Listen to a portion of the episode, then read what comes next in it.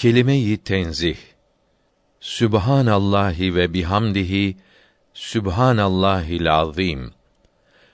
Bu kelime-i tenzih Mektubat tercümesi kitabının 307 ve 308. mektuplarında yazılıdır. Bunu sabah ve akşam yüz kere okuyanın günahları affolur. Dertlerden kurtulur. Bir daha günah işlemekten muhafaza olunur. Peygamberimiz sallallahu aleyhi ve sellem buyurdu ki: Allahü Teala'nın çok sevdiği kimse dinini öğrenen ve başkalarına öğretendir. Dininizi İslam alimlerinin ağızlarından öğreniniz. Hakiki alim bulamayan ehli sünnet alimlerinin kitaplarından öğrenmeli ve bu kitapların yayılmasına çalışmalıdır. İlm, amel ve ihlas sahibi olan Müslümana İslam alimi denir.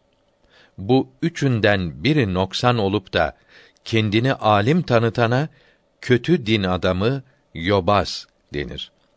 İslam alimi insanı saadet kapılarını açan sebeplere kavuşturur, dinin bekçisidir.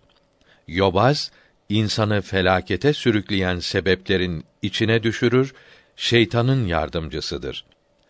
İstiğfar okumak dertlere, sıkıntılara mani olan sebeplere kavuşturur.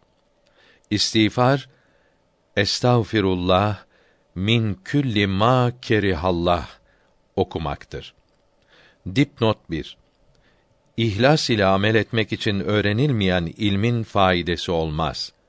Hadika cilt 1 sahife 366 ve 367 ve Mektubat cilt 1 36 40 59. ve 157. mektuplarına bakınız.